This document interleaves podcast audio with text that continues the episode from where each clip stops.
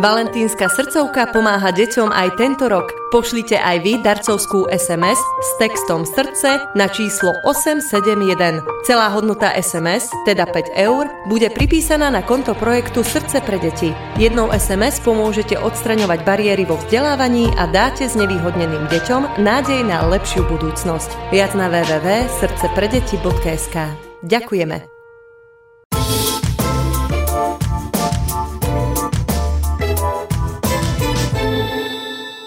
Dnes pokračujeme v reportáži z výstavy o kabinete kuriozit, ktorú sme začali minulý týždeň a je tu so mnou teraz v hlavnej budove Slovenského národného múzea v Bratislave kurátor z Múzea Červený kameň, pán Jozef Tiháni. Dobrý deň. Dobrý deň. Už sme minule načali e, to, že čo to bol kabinet kuriozít e, a že vlastne tu v Bratislave je teraz e, vystavený jeden, ktorý mali Pálfiovci na hrade Červený kameň. A už sme si povedali o časti toho, čo je tu vystavené. No tak čo ešte ďalšie bolo v kabinete, alebo už sme sa dozvedeli, že dokonca v celej miestnosti kuriozít a starožitnosti grofa Rudolfa Pálfiho. No, boli tam vystavené e, rôzne prírodniny, ale aj, aj predmety vytvorené človekom. E, mal, my to vieme podľa katalógov, ktoré, ktoré sa zachovali v univerzitnej knižnici aj v knižnici Slovenského národného múzea. Sú to vlastne rukopisné také zošity a oni sú rozčlenené na také skupiny.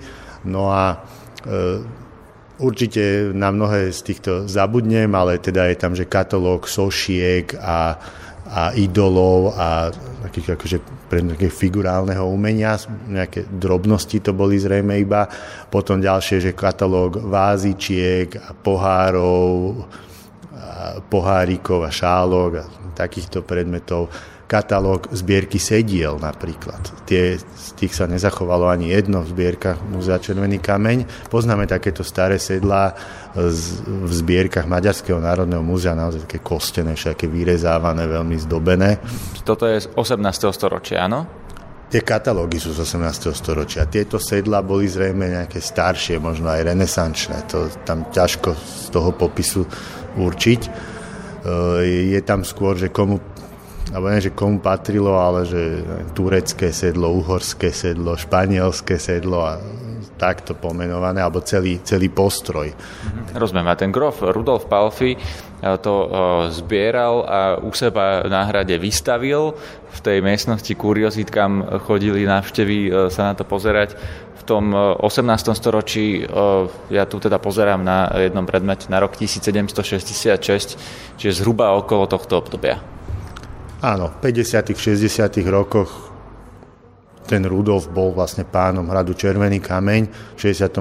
roku zomrel, ale potom poznáme aj katalóg, ktorý si dala urobiť jeho vdova Eleonora, rodená Kaunicová, čiže tiež ešte, aby mala nejakú, nejakú vlastne, že už je to jej Áno, takže hovoríme tu vlastne o období naozaj vlády Márie Terézie a potom jeho, jej syna, um, lebo teraz sme vlastne vo výstave, ktorá sa volá uh, Mária Terézia a Palfiovci, uh, takže celý čas sa vlastne pohybujeme akože v týchto terezianských časoch.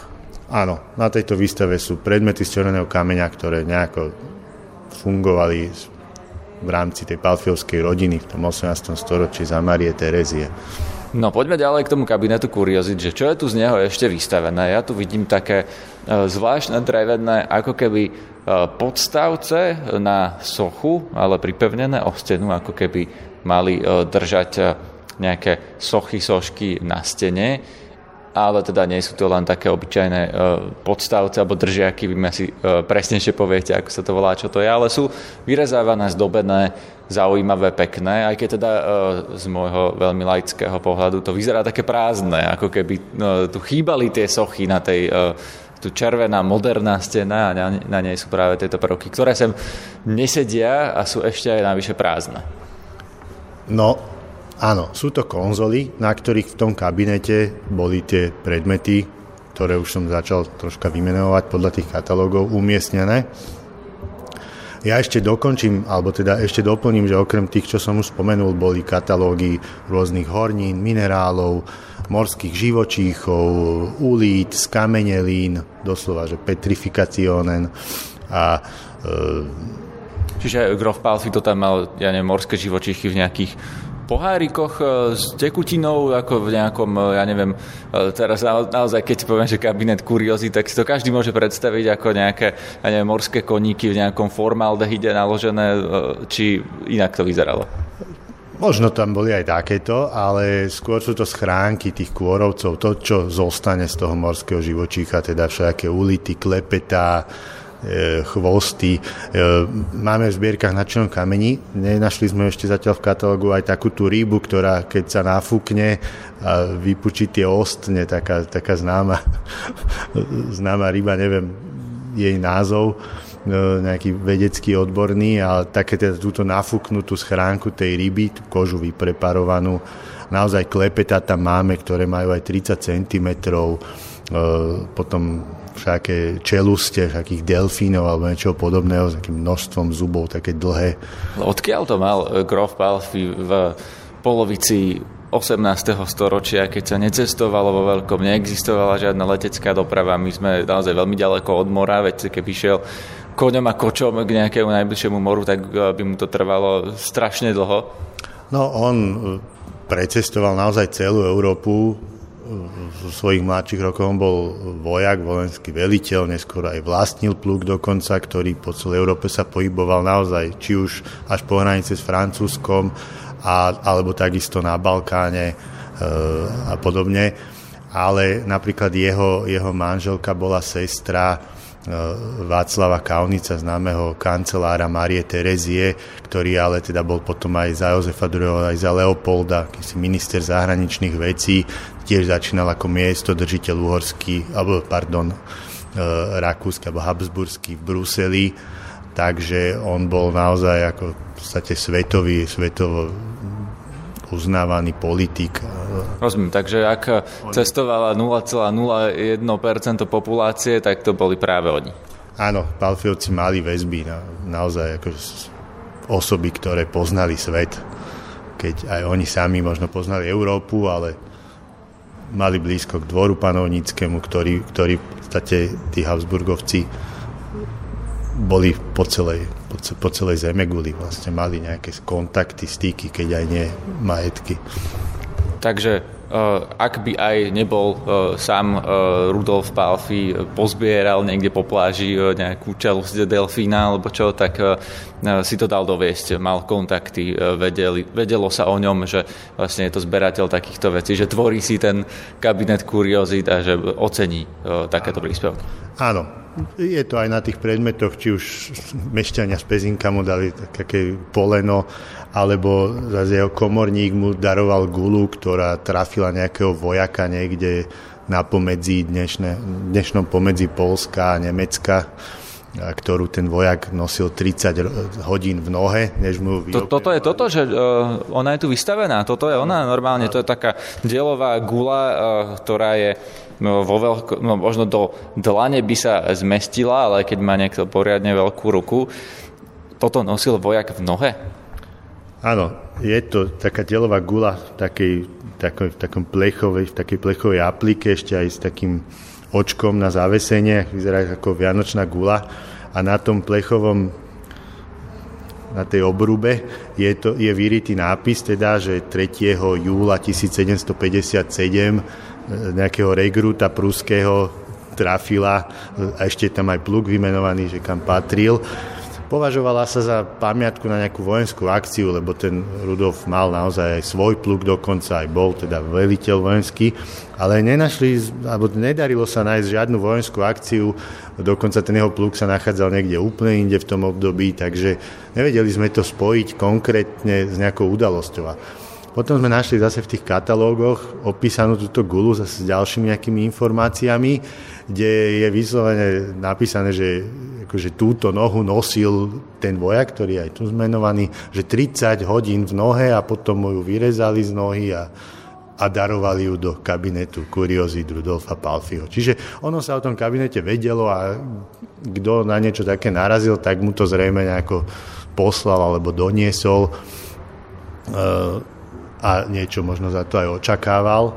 Ale takisto vieme, že Rudolf si dával vyrábať napríklad kópie e, rôznych starožitných aj soch, sošiek, sadrové odliadky. Je tu taká, taký taký, nazvali sme to iluzívny pomník rímskych císarov. Pôvodne my sme mysleli, že je to nejaká súčasť nejakého starého nábytku renesančného. No, je to drevené, e, nie je to veľmi veľké, e, je to čo možno 30 cm na výšku 35 a sú v tom také nejaké medailóny e, alebo také hlavy, ako keby vkladané do dreva niečo biele, či už kameň alebo sadra, to mi asi poviete vy a sú to teda portréty rímskych cisárov. Áno, no sú tam z kosti vyrezané také reliefy a potom sú tam sadrové také profily rímskych cisárov a ich manželiek. Na rúbovej strane sú dokonca ich mená. Poďme sa pozrieť na to. Je to doplnené perleť, pardon, jantárom a rôznymi takými akože vzácnými materiálmi a je to vyhotovené na taký starý spôsob. Naozaj, keby niekto tvrdil, že je to antické, tak mu to aj uveríte, alebo, alebo renesančné. Ťažko povedať niečo k tomu dátumu, ale teda zase v katalógu sme našli, že, že to vyrobil nejaký M. Firman vo Viedni, čiže je to vlastne taká na silu urobená starožitnosť e, s antickými vlastne gemami, ktoré možno mali Habsburgovci v zbierkach a z ktorých sa povytvárali odliadky a taký vzácný suvenír možno to bolo považované. Chápem. No, z toho mi vyplýva, že vlastne no, v tom kabinete kuriozit boli veci, ktoré mali príbeh, tak ako ste hovorili o tej delovej guli, že mohli si to naozaj ukazovať tá šlachta jeden druhému, že pozrite sa, túto gulu e, nosil vojak v nohe 30 hodín, no, ale zároveň tam boli aj to, čo hovoríte vy, že na silu vytvorené e, veci, ktoré vlastne neboli reálne autentické, ale boli možno len, aby bolo čo ukázať. Áno, áno, že akože kópie antických zbierok. Ešte je tu na výstave vystavená aj taká, taká zaujímavosť, reprodukcia. Ideme k tomu, to je vlastne obraz na stene, taký pre mňa dosť nejasný. Áno, no, to je tiež jeden z takých posledných objavov. Je to vlastne titulný list jedného z tých katalógov, katalógu, ktorý sa považoval dlho za stratený. Totiž asi 5 z tých katalógov je v univerzitnej knižnici a tento jeden sa nachádza v knižnici Národného múzea. A e, je to vlastne vyobrazenie interiéru miestnosti, kde nám došlo, že tie konzoly, ktoré sme spomínali, na ktorých mal ten Rudolf tie predmety, ktoré my máme v zbierkach na černom kameni v počte okolo 130, jednotnou technikou vytvorených. To sú ako keby tie podstavce na tie sochy, no a tu ich vidíme vlastne nakreslené e, na tom obraze, že ako boli na nich na stenách tie jednotlivé e, kuriozity položené, áno? Áno, tie drobné predmety, tie antické alebo kvázi antické nádobky, tie všaké šperky v podobe nejakých vajec alebo takéto bázičky, sú tu, sú tu hodiny, ktoré zrejme boli z nejakého vzácného materiálu.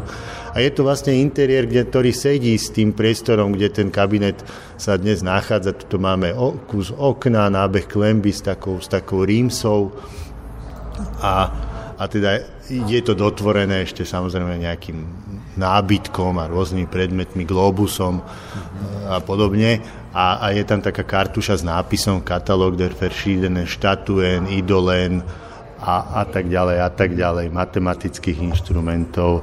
No, čiže po nemecky to je, aj tie katalógy sú po nemecky, nie po maďarsky, lebo ja by som e, typoval, že grof Rudolf Palfi e, hovoril po maďarsky. Asi hovoril aj po maďarsky, ale katalógy sú v Nemčine a oni, oni mali silné väzby na rakúske prostredie a oni, oni skôr komunikovali v tej Nemčine aj, aj účtovníctvo v tom 18. storočí. Lebo samozrejme to sa tiež menilo v priebehu stáročí a v tom 18. storočí tie písomnosti sú v latinčine a v nemčine skôr. To, že či doma komunikovali e, v maďarčine, v nemčine alebo v latinčine, to asi no, to vieme či nevieme?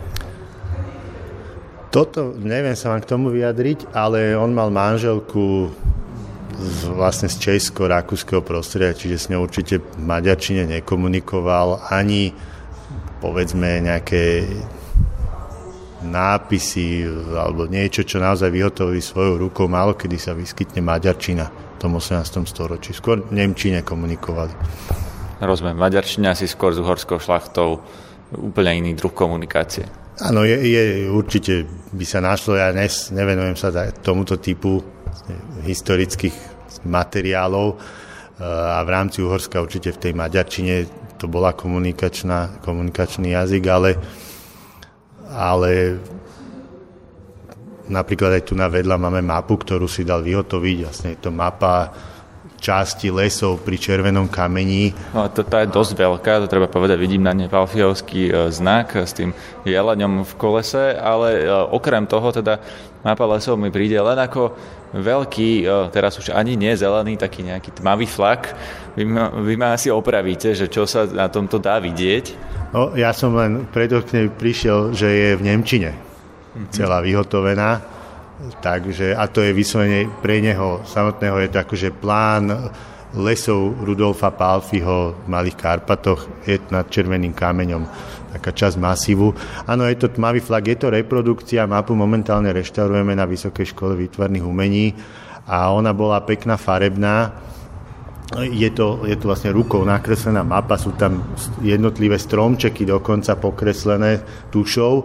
A je to vlastne akvarelom dotvorené do rôznej farebnosti a tým, že to bolo dlhé 10 ročia vystavené e, na svetle, tak, tak tie farby zdegradovali a vlastne to je úloha tých reštaurátorov teraz dostať to do takej čitateľnejšej podoby Rozumiem. Toto vlastne ale už nebolo asi ten kabinet kuriozit, o ktorom sa rozprávame, tak sa k nemu ešte vráťme. Máte ešte niečo z neho vystavené tu na tejto výstave v Bratislave, alebo treba sa prísť na Červený kameň?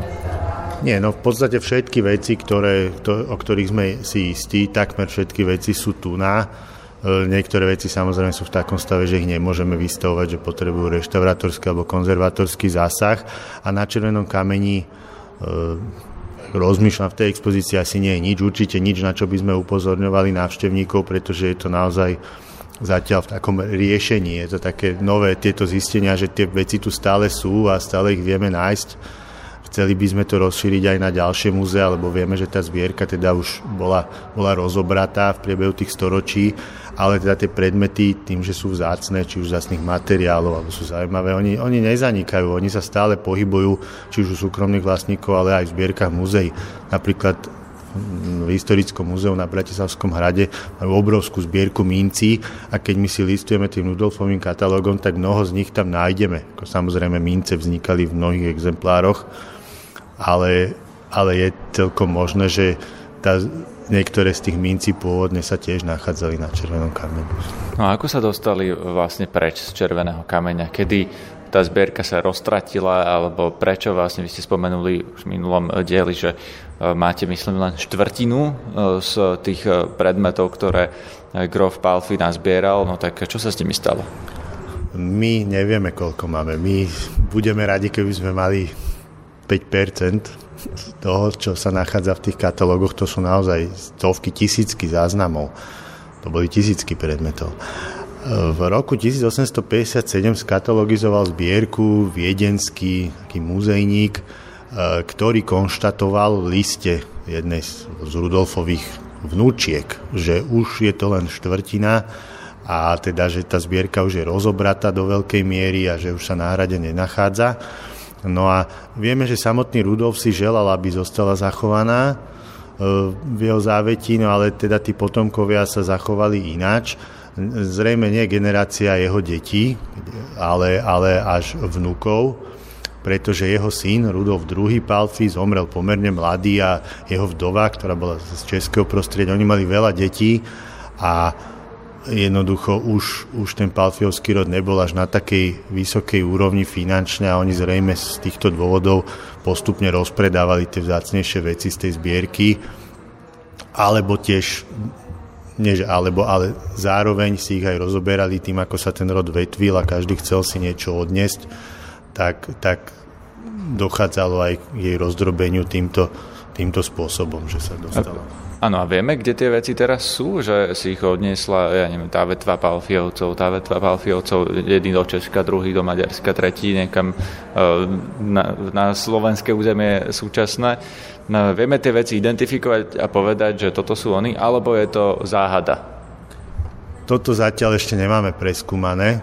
Samozrejme, my poznáme veľa palfiovských vecí, ktoré, niektoré sú aj v týchto katalógoch uvedené, ktoré sa nachádzajú v zbierkach významných svetových inštitúcií. Niektoré, e, niektoré boli súčasťou akéhosi takéhoto kabinetu alebo nejakej klenotnice palfiovskej už aj skôr, už aj v 16. 17. storočí. Vieme, že už boli inde, ale že patrili tým palfiovským predkom.